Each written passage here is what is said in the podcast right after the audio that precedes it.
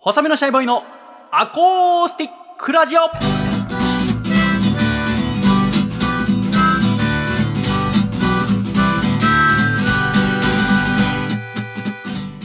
シャイ皆様ご無沙汰しております。細身のシャイボーイ佐藤孝義です。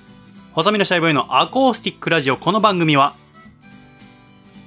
大谷翔平さんのホームラン動画ばかり YouTube で見ちゃう細身のシャイボーイと煽り運転するやつを撲滅する動画ばっかり YouTube で見ちゃう笠倉の二人でお送りするチャンネル登録お願いラジオです。よろしくお願いいたしますよ。ろしくお願いいたします。何なんて言った？あの、煽り運転してきたやつに対して、めちゃくちゃいかつい兄ちゃんが、車降りて、あの、向かうっていうだけのあ動画が。じゃあ悪いのは悪いのは煽り運転してる方煽り運なんですよ。転してる方で、してき、あ、これ来てるね。みたいな。煽り運転してきてるね。で、撮影者とその運転手が喋ってて、で、どう、どう相手が来るんだろうってしばらく待つんですよね。そしたら、もう、バンバンバンバンバンって明らかに煽ってくる瞬間があって、その瞬間に、あ、じゃあちょっと行ってくるわって言って、運転席バッて開けて、もう、もうゴリゴリ、もうムッキムキマッチョの、もう、真っ黒に日焼けした、もうなんていうか、ドレッドヘアの、みたいな。もうボディービルダー、体ボディービルダーで、うん頭は格闘家みたいなへ人が、こうやって行った瞬間、猛スピードで車が逃げていくっていう動画があって、えそれシリーズ的になってる。シリーズでもうその人はもう煽られたら、もうそう行くっていう。その人はでももう煽られたいと思って運転してる。いや、なんか、その煽り運転がひどい地域があるらしいんで。でそこに行くと、じゃあ煽られれたいと思ってる。まあなんか、それをもうコンテンツにしてるんで、あ、そういうこまあ、と。わざと多分そういうところに行って、で、来たら、でも別に来なかったら普通に運転するんですけど、なんか、そう来たら、あれ？みたいなこと言い出して、で、その人が出て行った瞬間、みんな逃げていくんですよ。もうめちゃくちゃこう、怖い人だったって、煽ったやつが怖いやつじゃあやっだったぱ煽ってるはちゃんと煽ってるんだ。めちゃくちゃ煽ってて、ひどいなっていうマ感じですよッチョな人が乗ってる車はやっぱ軽自動車みたいなの乗ってるあ、でも普通、あまあそうですね。軽自動車で、だって、シャコタンのセルシオとかは煽んないでしょ？別になんかそんなあからさまな旧車とか、なんかそんな感じではなくて、だからもう、あ、普通に柄悪い地域なんだろうなと思いつつ、そのなんていうか、だから煽る人ってまだまだいるんだなと思っちゃいますよ。なんかそのいるよ、いる。煽られたことは何度もあるよ。やっぱあるんですね。ある。だ僕から僕神奈川走ってたからさ、はいよくその江ノ島の方とかドライブしてるとは、いるよ。えどういう感じなんですか？そのいきなり詰めてくるんですか？その車間の。いろんな煽り方があるよね。逆もあるし、なんか前走ってて急ブレーキ踏む人とか、めちゃめちゃ遅く走る人。車線変更したとしようと思ったら、その車線変更しようとした瞬間だけ加速して前入る。その、え怖っ何なんでしょうね。その心理が全然去年あってよ、去年、あの、熊本の阿蘇走ってる時、はい後ろ、夜中の2時ぐらいに僕一人で走ってたら、はい後ろから地元の軽トラにずっと、あの、バックミラーで見たら、80歳ぐらいのおじいちゃん。えー怖かった、あれ。え、なんかベベーとか鳴らされたりとか？うん、うんもうずっとベタ好きでただ、いや、いや、ただ邪魔なんだろうね。でも僕ももう一車線だからさ、は避けることもできなくい。確かにて、。しばらくずっと煽られ続けながら。大変ですね、その運転一つとっても。ただでさえ怖くてさ、一人で走るの。ああ、のはい。真っ暗な中さ、はいはいはい。そうですよね、確かに。阿蘇山付近のカルデラ付近をさ、はずっと僕 Bluetooth でさ車内であの「ハリー・ポッター」のおオーディオブック聞いててさい。はいはいはい。もうハリーがあの秘密の部屋でトム・リドルがボルデモートと分かった瞬間らへんを聞きながらずっと80歳のおじいちゃんに煽られ続けてあれ以来秘密の部屋もう読んでないもんね。思い出しちゃうから。思い出した。煽られを。煽られを。どんな魔法よりも怖かったもんな嫌だな。怖かったあれ。そういうのあるから余計嫌だなと思うんですね。車ね。まあ悪い人はほんの一部ですけどね。あうん。スカッとしちゃうんですよね、だからそういうの。それ見るとうん。スカッと。あ楓ちゃん選挙特番出たって知ってます？はい。い やこの間の参議院選挙で。え？記者としてそう。すごっ。TBS ラジオとか出たりするんだけどさ、まあ、みんな頑張ってんだよ。いや、そうですよね。あの、竹下くんもね、あの今、ずっと海外そうそうそう。のニュース、ニュースというか、写真ばっかり出てそう。きて。もうすぐ帰ってくるんだけど。また行くんだ。ラジオで言えばさ、はい。あのいろんなラジオ聞くの楽しくてさ、は最近あのプールでだけやってるラジオ聞きに行ったんですよね。へえ。あの、読売ランドはにプール、夏だけやってて、はいその波の出るプールの横だけで聞けるラジオがあるんい。ですよ。へえ。ザ・ウェーブっていう。ザ・ウェーブ。ね、音の、音の波とね、その、多分かけてるんでしょうけど。やっぱそう。はやっぱラジオ好きとしては聞きに行かなきゃいけなくてさ。い。いいですもほら、今、誰とも会ってないし、友達もいないしはいさ、一人暮らしだからはさ、一人で読売ランドこの間行ってさ、はい。ザ・ウェーブ聞きに行ったんそれ。合わせに行くんですか？電波のあの、なんていうか、ラジオの、じゃなくてですか？もうその場で、あの、スピーカーから流れて流れてる。だけど、ホームページからリクエストとかできて、メッセージとか。へそのちゃんと著作権のある曲も流れる。めっちゃいいですね。でパーソナリティさんは全部女性で、はい2人でペアで喋ってるんだけど日によって違って、はいそれは誰が喋るかはホームページ見ると分かんないけどなるほど。ザ・ウェーブっていう、ザ・ウェーブいいですね。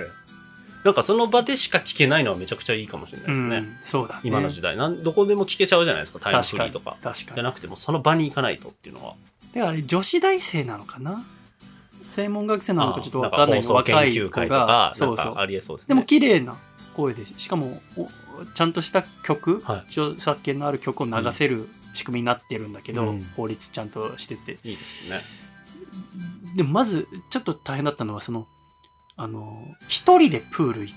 で波の出るプールにその行くっていうことがはい。思った以上にハードルが高かったんですね。でしょうね、確かに。であの慌てもうその日の午後だけ空いてるっていう日があって、うん。でじゃあもうこの後夏やることが何もないと思って、はい。プール好きなのに一回も行ってないと思って、はい。で慌ててもう水着だけカバンに入れて、うん。電車飛び乗って読売ランド行って、で水着着替えてで波打ち際の方まで行って流れるプールの方とかだと聞こえないの。はいはいはいはい。でも だからそこじゃないと本当に。だからその波打ち際行って、はでもさ波の出るプール最初は暑いから私も肩まで使ってたんですね、だけど基本そのは日曜日とかだったんだけどまあザ・ウェーブが週末とか休みの日じゃないとやってないんだけど、あの波の出るプールって基本だからカップルとか、うんファミリーとか女の子同士とかで遊んでる、はいはいみんなで遊んでる中で一人でその波の出るプールの中いるとなんか痴漢しに来た人みたいにるんだよね、はいはいはい。なるほどなるほど。確かに。で、ま、真っピンクのちょっとね水着着て、うんま警戒はするかで。マッチョでしょ？なんか物色してるみたいになっちゃってさ、はいはいはい。これ危ないと思って。波に揺られながら。そう。だから、その波打ち際の方まで、はいなんかそのビーチサイドっていうか、まで行って、ザーッと押し寄せるのを、あの、感じながら座って聞いてたんだよね。したらさ、あの、ポッケにさ、100円玉8枚ぐらい入れてたんだけどさ、はい。その打ち寄せる波はい。がその、なんていうのその波の砕けるギリギリのところで座ってるからさ、、はい。つの間にか全部さらってってさポッキーにあった800円全部なくなっちゃって。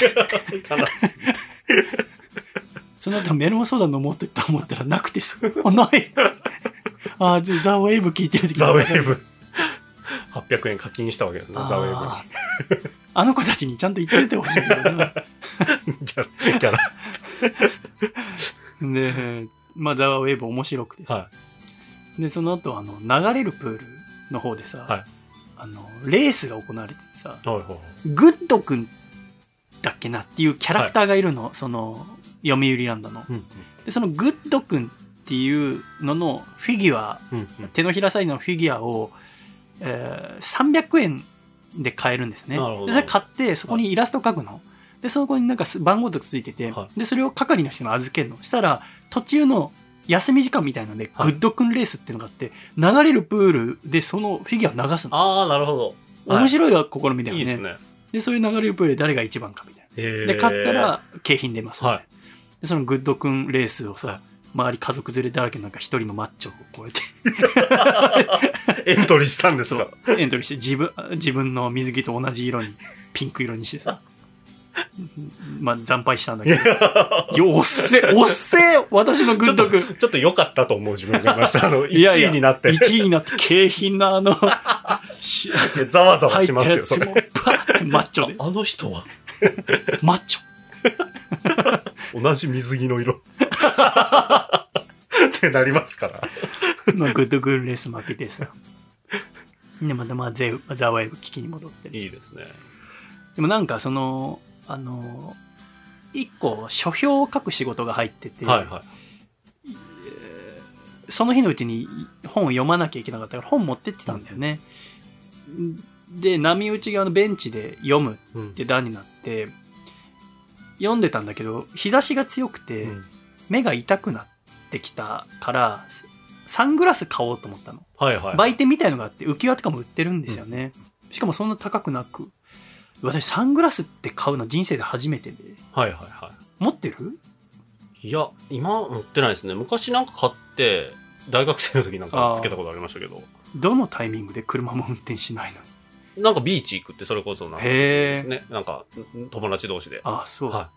それぐらいですね。今は持ってないサングラス買おうと思って。な。はその、サングラス売り場でいろいろ見てたい。らさ、なんかあのーまあ普通のサングラスもあるんだけど、あの、ちょっとちょけたサングラスみたいなのがあって、はい。星型のはい、ありますね。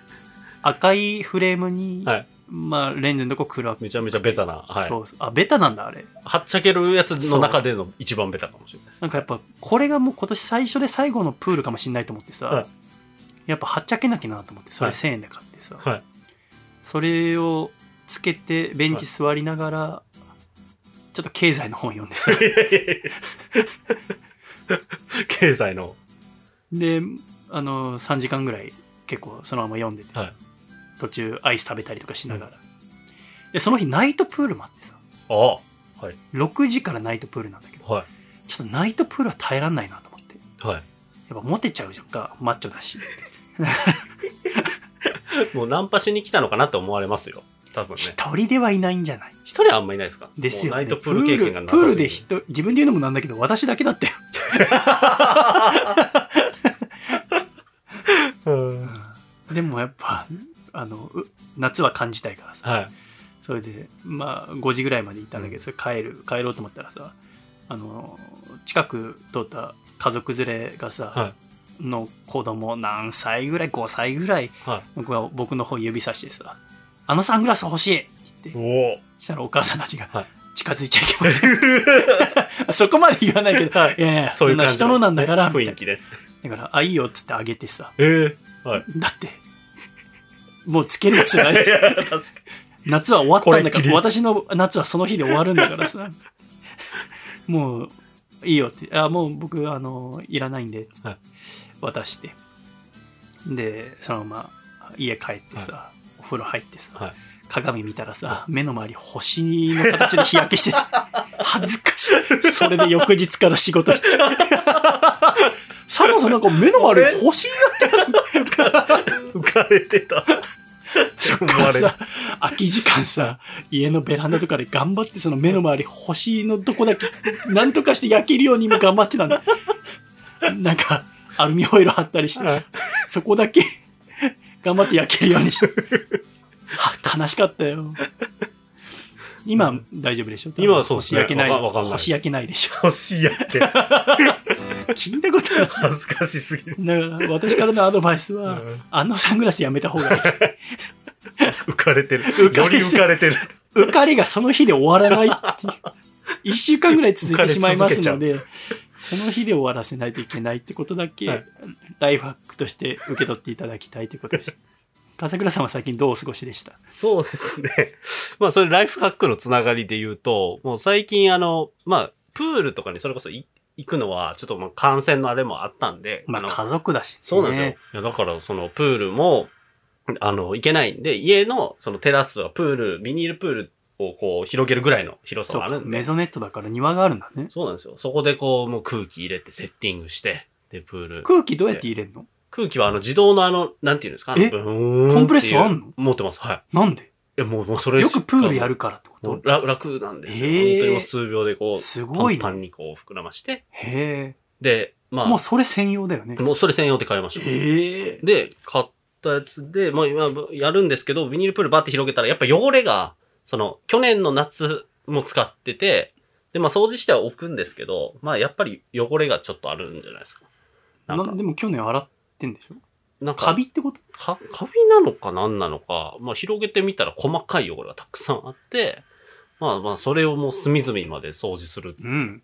みたいな時に、あの、まあ、これまでなんか、まあ、スポンジとか手手で洗ってたんですけど、まあ、これはもうみんな知ってると思うんですけど、もう、激落ちくんっていう、あの、うん白い、まあ、いわゆるメラニン素材の。メラニン素材のあの、キッチンとかのシンクとかを最後仕上げてピカピカにするやつ。やる。あれを初めて、プールに、ビニールプールに使ってみたんですけど、うん。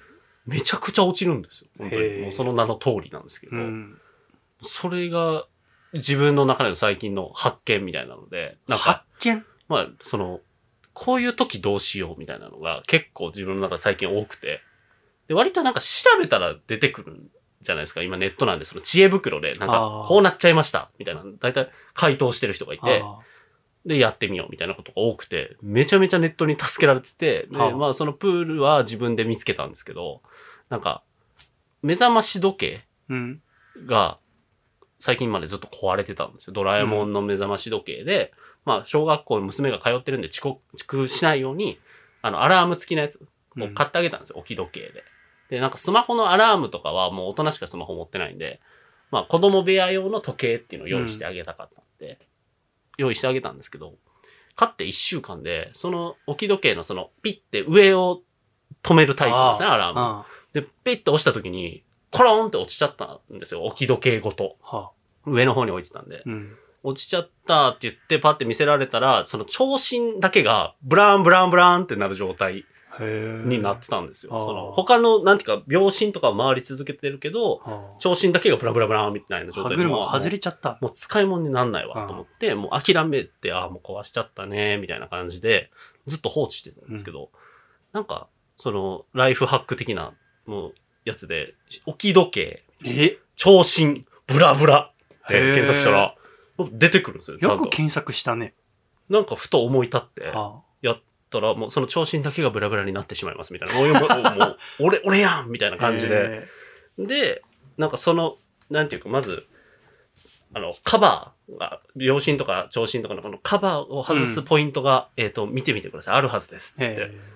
確かにあるんですよ。なんあか、ちょっと出っ張ってるとこ。があって。あそこになんかこう、マイナスドライバードライバー入れてみてくださいって言って、もうその通りやったら、まあ、パカッと外れて、はで、あの、もう、押すだけですと。まあ、その緩んでるだけなんで、押すだけですって書いてあって、あ。あ、はあ、そっか、と思って、で、最近や、まあ、やって、そしたら、やっぱちゃんと治るわけですよ。あ。はで、もう、その、一日にして、その、やっぱりヒーローになるというか、その、もうパパありがとう、みたいな。それネット見たんだとは言わないってこと？えっと、ネット見たんだとは言ってないです。だから、その、ありがとう、あの、知恵袋と思いながら。直したよ。はい。え、直してくれたの？みたいな。めちゃくちゃ喜んでくれるんで、なんか、まあでも、そのそういう時の対処法みたいなの全然知らないじゃないですか。ななんかいろんな場面での、うんなんか生活の中でのみたいな。そういう知識は僕は全然ないので、なんかうちの妻とかは結構そういうの知ってるんですけど、うんこういう時こうしたらとか、その激落ちくん進めてくれたのも、だなんか妻がはいはいって渡してくれて、っていうのがあったんで、なんかそのライフハックで今ヒーローになってますというお話でした。はい。ここ最近の。ライフハックなあ私はあんま調べないな。そういうことあっても。自己流でいきますか？自己流でい。くね。だ自分でいろいろ試行錯誤はい。するのが楽しいかな。もうネットには勝てないじゃん。まあまあそうですね。だけどなんかもう、うまくいかないのが楽しいかな。もううまくいかなくて僕もう諦めちゃうタイプなんですよ。だだからもうその調子のやつとかも、だいぶ放置してたのもう3ヶ月ぐらい放置してて、だ1週間で壊れちゃって、悔しかったのを思い出してなんか、でもね、そのおかげで そうなん。治ったならいいよね。でも人からおす、そのネットでは調べないけど、はい。人からおすすめされてやることはよくあるわ。はい。友人だとか、うん知り合いの人に。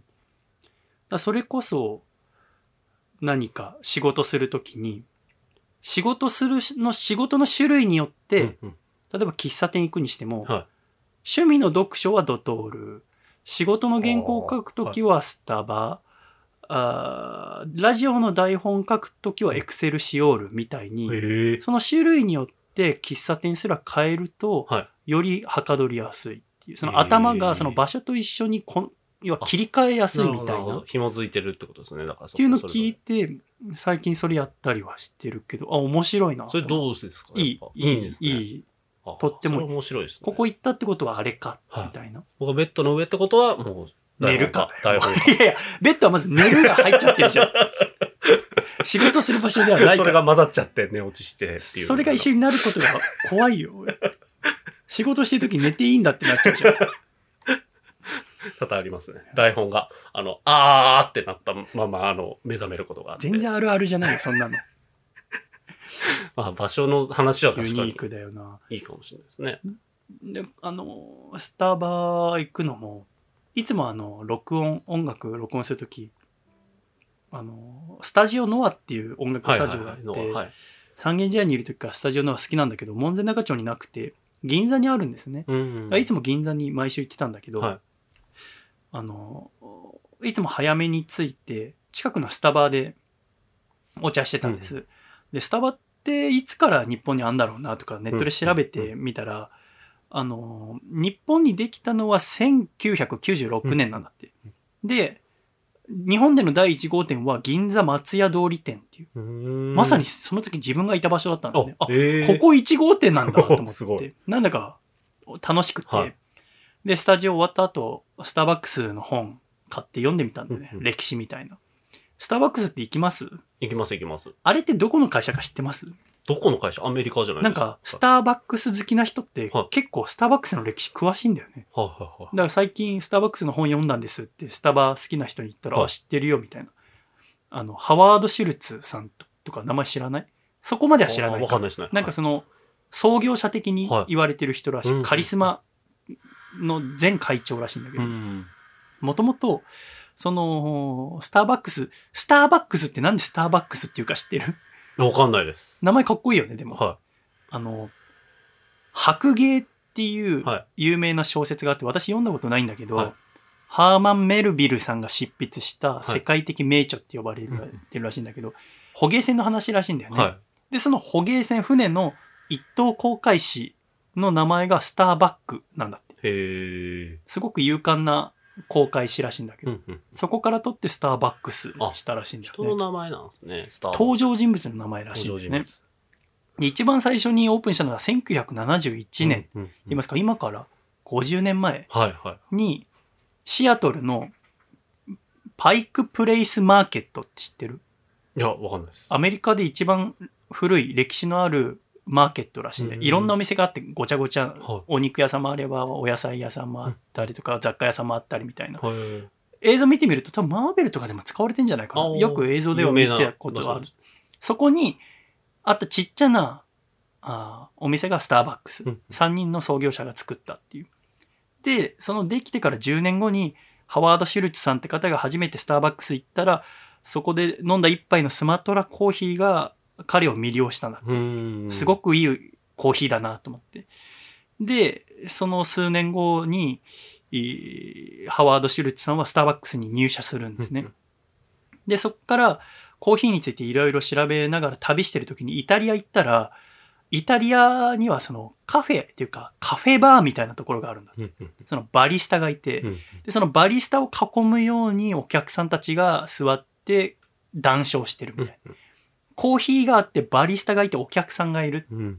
その空間を見て、ハワード・シュルツさんは、これこそスターバックスのある姿だ、みたいな。なるほど。これ、このイタリアのカフェバーを、うんアメリカでも作りたいと思って持ち帰ろうとしたんだって。うんうん。で、その創業者の人たちにプレゼンしたんだけど、ちょっとそれはなって言われたんだ。うんもともとこの最初のスターバックスっていうのは、米を焙煎、あー豆を焙煎したり、えーおろす業者だけでカフェはやってなかったんだ。あ、そうなんです。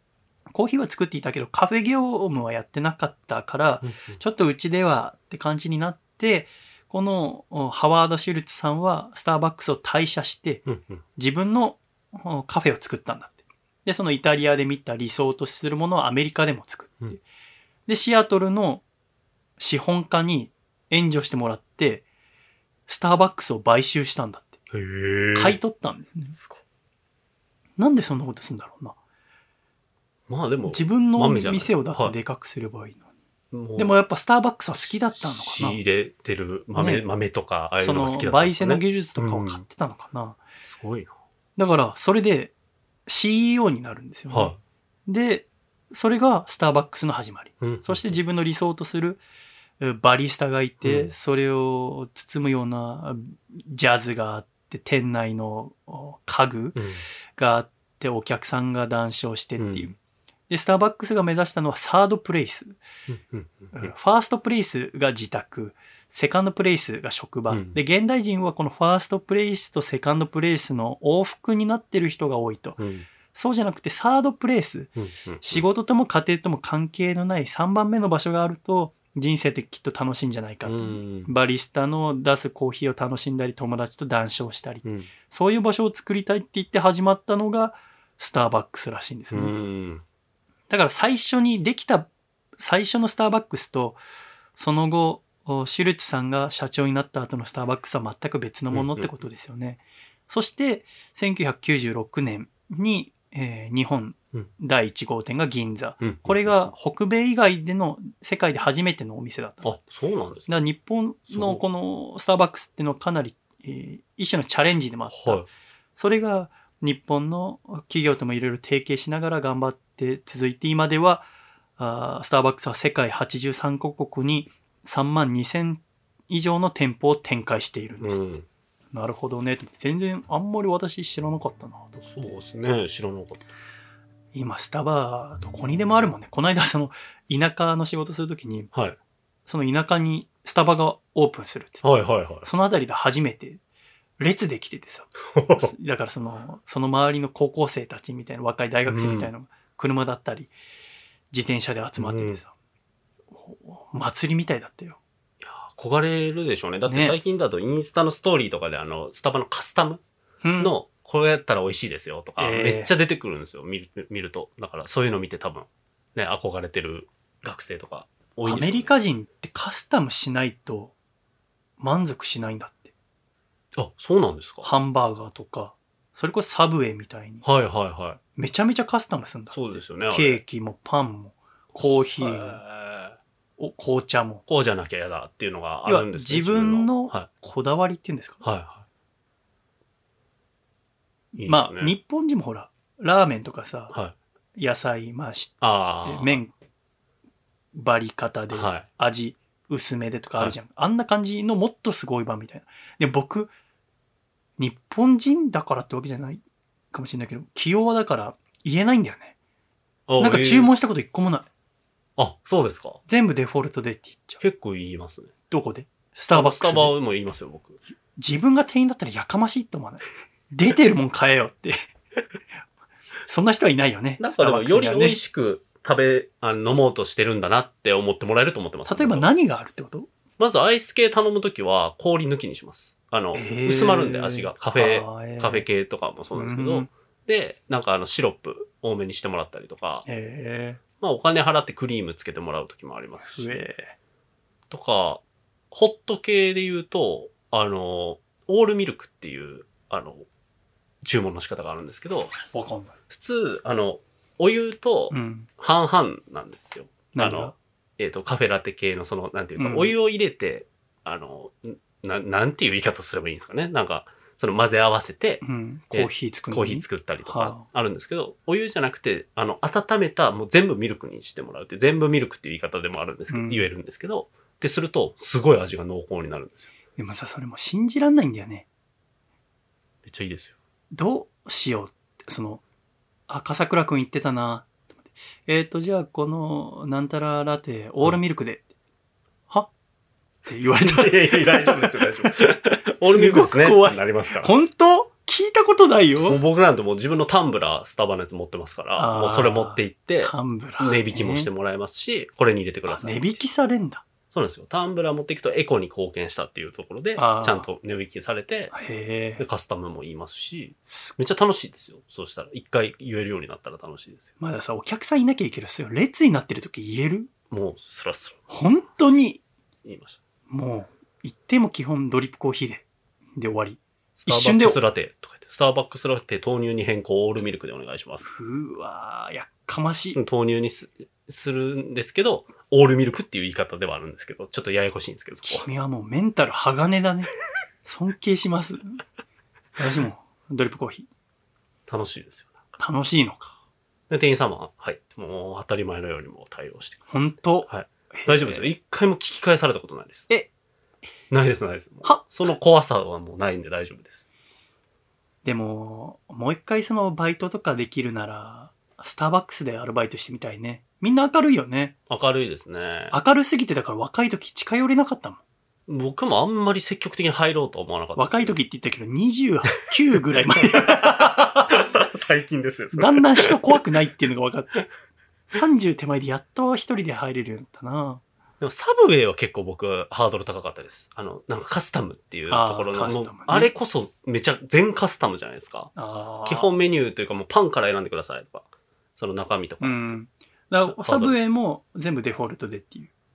僕はもう途中からでもまた覚えましたよ、それは。もう野菜を多めにしてもらって、全部多めにしてもらうっていう。すごいよ。だから盛、よくそれこそ YouTube の動画で、あの、英語の勉強の動画でさあ、ー海外で注文するときどうするっていうのをはいはいはい GoPro みたいのを胸につけてて、実際にハンバーガー屋だったりとか、サブウェイだったりとか、スターバックス行くとうん、ものすごいいろんな注文つける。へー温度をちょっとあんまり熱くしないで。はいはいはい。言えないよ、そんなライ。トホットで、ほっとけって話じゃんだって。ほっときゃだってホットなんてぬるくなんだからよ。だからいつも、うちの妻はぬるめにしてます。だからライトホットって言うんですけど。ライトホットそうなんですよ。ライトホットでって言ったら、んちょっとぬるめにしてくれるっていう。ほっとけよ。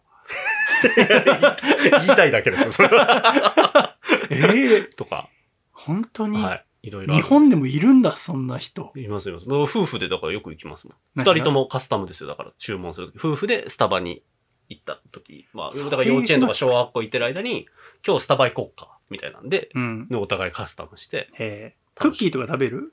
食べます。うん。たまに。うん。まあ、あそこ結構高いんで、あの、全部。僕あの、3万円のスターバックスカードもらったからさ、最高じゃないですか。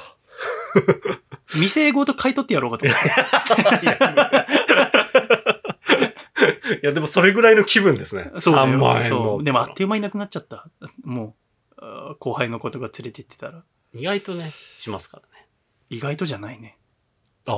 やっぱ値段で言う、あ、だからそれこそ、は喫茶店、その本に書いてあったのは、日本でその、スターバックスは流行んないって最初は思われてたって、うんうんうんもともとやっぱ喫茶店っていうのは、純喫茶みたいなはいはいはい。ものがまずあって、で、しかも当時はその、喫茶店イコールタバコとセットみたいなコーヒーっていうのはね。で、その後、インベーダーゲームのブームがあって、その筐体が置かれるようになったりとか。うんうんで、まあ、ドトールはもうあったんだけど、みたいなはい。コーヒーに200円以上払う人はいないって言われたの。はいはいはい。でも、スターバックスのその内装だの雰囲気だのいろいろ考えると、300円以上はしなきゃいけないと。ってなって、いろいろ調査したら、女性は出すと。はいはい。そのいい雰囲気とか作ってくれる。でも男性は無理かなと思ってたところでいろいろな挑戦があって、うんうんうん失敗もありながら試行錯誤を繰り返してできたのが今の姿らしいよ。まあ、場所にお金払ってるっていうのはありますね、スタバは。あの、やっぱり、なんかこの年になるとっていうか30とかになってくると、マクドナルドですこうするのがしんどくなってくるマクドナルドでも働いてました働いてた月島の。あの、やっぱり、周りのお客さんが若かったりとか、ななんていうか騒がしさみたいな。やっぱ、スターバックスってすごいそこの統一感というか、もう、まあ、金価格設定が多分そうさせてると思うんですけど、うんやっぱり落ち着きますもん、心がこう、すっと。まあ、あと子供連れて行けないですね。なんかあんま行きたくないな。どこに？スターバックスに。逆に。えっと、騒がしい場所にってにななっちゃうんじゃないかとか、迷惑かけちゃうんじゃないかとんのだ。だから今の低学年の小学生と幼稚園生うん。はいるって、だからそういう場合はもうマクドナルドに逆に、えもう全くうるさくてもいい場所っていうか、そのキッズコーナーもありますし、だからそういう意味ではすごいありがたいっていうか、そういう場所がサードプレイスっていう、ね、うんまさに。終わるか。寂しいな。帰っちゃうんでしょ。そんななんか さあ、とんかつ食い行こう。もう、彼女なのか愛人なのか分かんない帰っちゃうんでしょ。帰っちゃうんでしょって。そんなセリフ聞いたことね、ドラマでしかっていう。まあ、相当重めの女だったね。面白かった。メモメモ帳をいじいじしながらはい。帰っちゃうんでしょ。お土産のいなり寿司買いに行こう。今週も最後までお聞きくださり誠にありがとうございました。また来週、笑顔でお会いしましょうではいくぞ123シャイ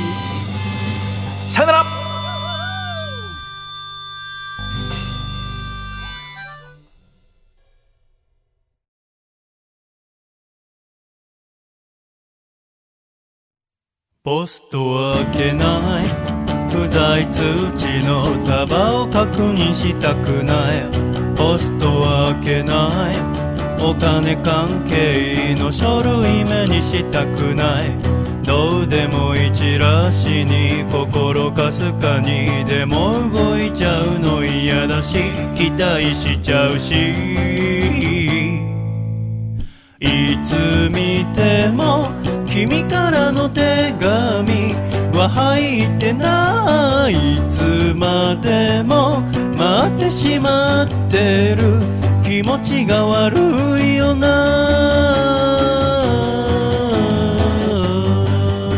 諦め悪いよな。